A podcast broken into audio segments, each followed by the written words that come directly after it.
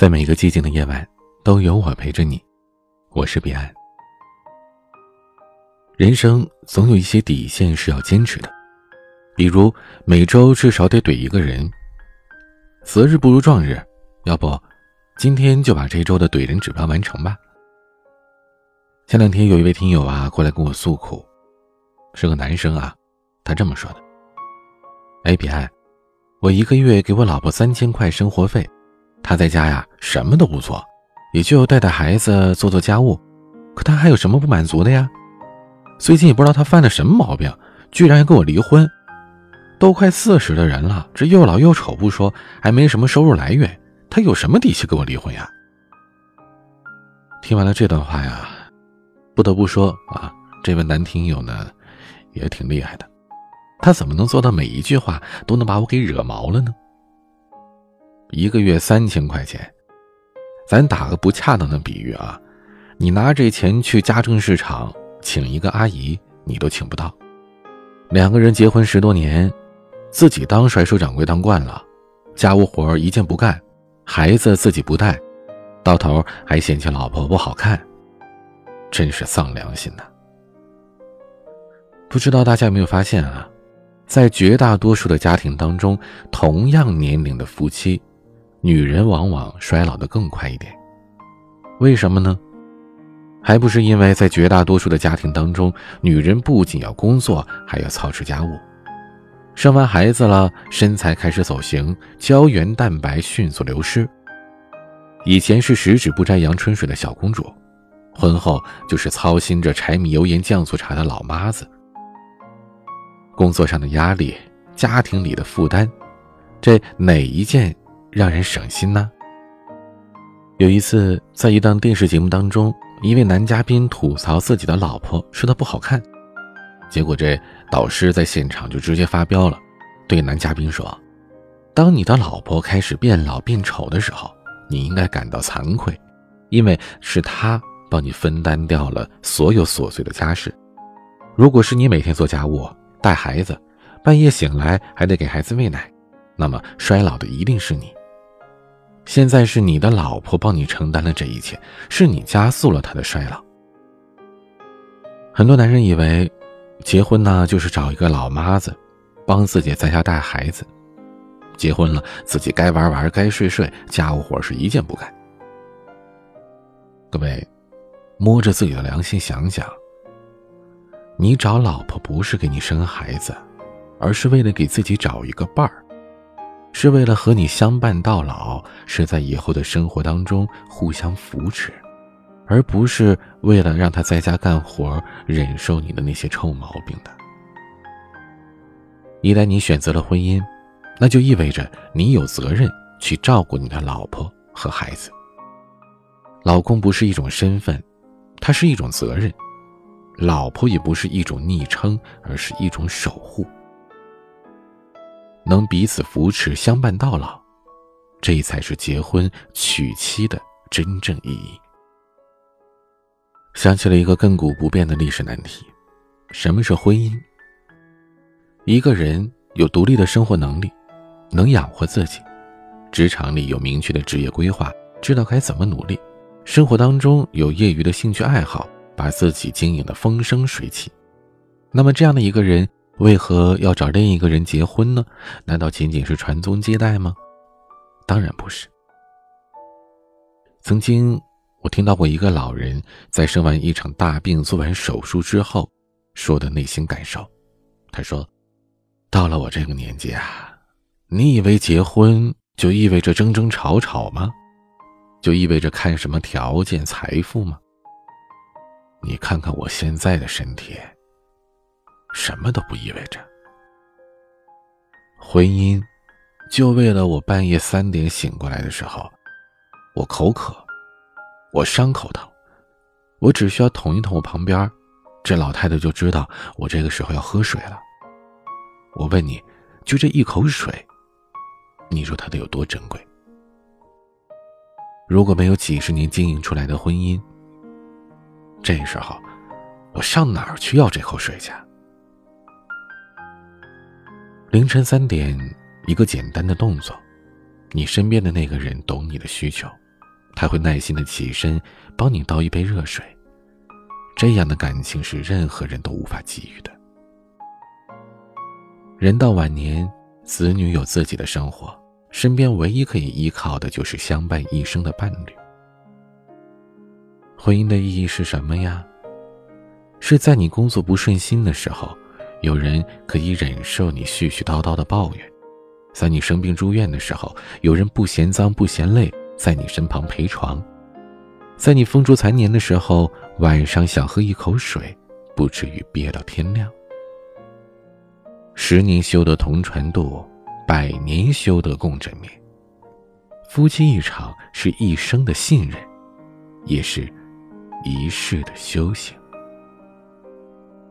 夫妻就如同一双筷子，一是谁也离不开谁，二是有坎坷灾难共同跨越承担，有荣华富贵共同享受。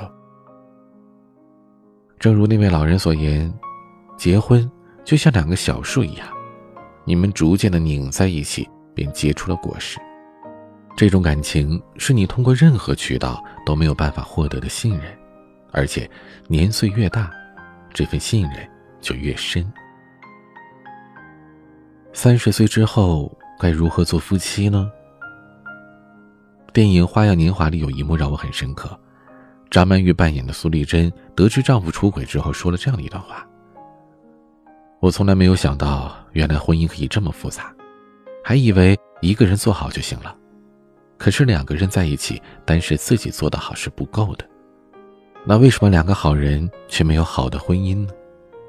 因为婚姻不同于爱情，前者只需要两颗悸动的心，而后者则意味着更多的责任和义务。三十岁之后，婚姻当中的轰轰烈烈已经逐渐的归于平淡了，以前的恩爱和情愫也早已经在柴米油盐酱醋茶的熏染当中变得黯淡无光。于是两个人就开始抱怨，开始撕扯，你看我不顺眼，我看你很讨厌，逐渐的开始出现了所谓的婚姻之痒。其实主要呢，就是三个方面：不理解。有人总结过婚姻幸福的秘诀：因为了解，所以理解；因为理解，所以接纳；因为接纳，所以幸福。大多婚姻的毁灭。都源于不了解、不理解、不接纳。听过这样的一句话：“改变自己是神，改变别人是神经病。”在任何一段感情当中，我们都很难做到设身处地的为对方思考。其实也大可不必勉强，做不到百分之百的理解，我们至少可以做到不抱怨。前世修了半辈子的缘分当夫妻，那这辈子就放过对方吧。人无完人，每个人都有缺点，遇事不要指责。好的夫妻都在糊涂当中过的，坏的关系才要分对错呢。第二点，不忠诚。据说再恩爱的夫妻，过这一辈子当中，也有一百次想掐死对方的冲动，以及五十次出轨的念头。人世纷扰，遇到一些诱惑，其实难以避免。爱情没有先来后到，但是婚姻却践行着一夫一妻制，所以很多婚姻难免是遭到了婚后遇到真爱这样的考验。我记得《奇葩说》有一期是讨论过这个辩题，而其中陈明的答案让我印象深刻。他说：“维系婚姻是一种责任，比起无谓的去追逐感性的爱情，理性承认婚姻的责任，会让你享受到。”更高阶的幸福。婚姻不同于爱情，爱情可以慢慢变淡，换人谈，但是婚姻却是一辈子的事业。爱情是承诺我爱你，但婚姻却需要你承诺不能爱别人。长久的婚姻不是要求你一直爱着对方，而是需要你可以一次一次的爱上对方，这才是婚姻保鲜的秘诀。所以，当你想要放弃的时候，不如想想当初你们为何可以在一起，那时的心动，想必还是真实的。第三点，不表达。前几天过了五二零，朋友圈一个宠妻狂魔开始秀恩爱了。他和他老婆结婚二十多年了，所谓的老夫老妻，按说这种很洋气的节日应当不当回事了。但是翻开他朋友圈，你可以看到，每一个小小的纪念日，他都当成了重要的节日，不放过每一个表达爱的机会，生活当中充满了仪式感。很多人都说，杀死婚姻的第一凶手不是出轨，也不是生活，而是沉默。很多夫妻没有离婚。却也再也不会说爱了。既然激情留不住，那不如我们把每一个普通的日子，都当成你现在最重要的节日，买一束花，说一句“我爱你”。很多时候，不是你不爱了，只是你不会说爱了。两个人能走到一起不容易，一起走过半辈子更是难得。此生缘分既然已经注定。那么，就牵手继续走下去吧。婚姻归根到底，还是要靠爱和经营啊。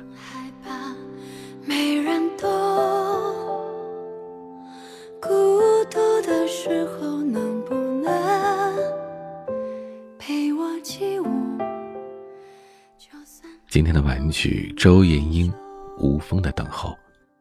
欢迎添加我的私人微信号。彼岸幺五零八幺七，彼岸拼音全拼加数字幺五零八幺七，欢迎关注我的微博 DJ 彼岸，会经常分享情感方面的案例给大家。我是彼岸，晚安。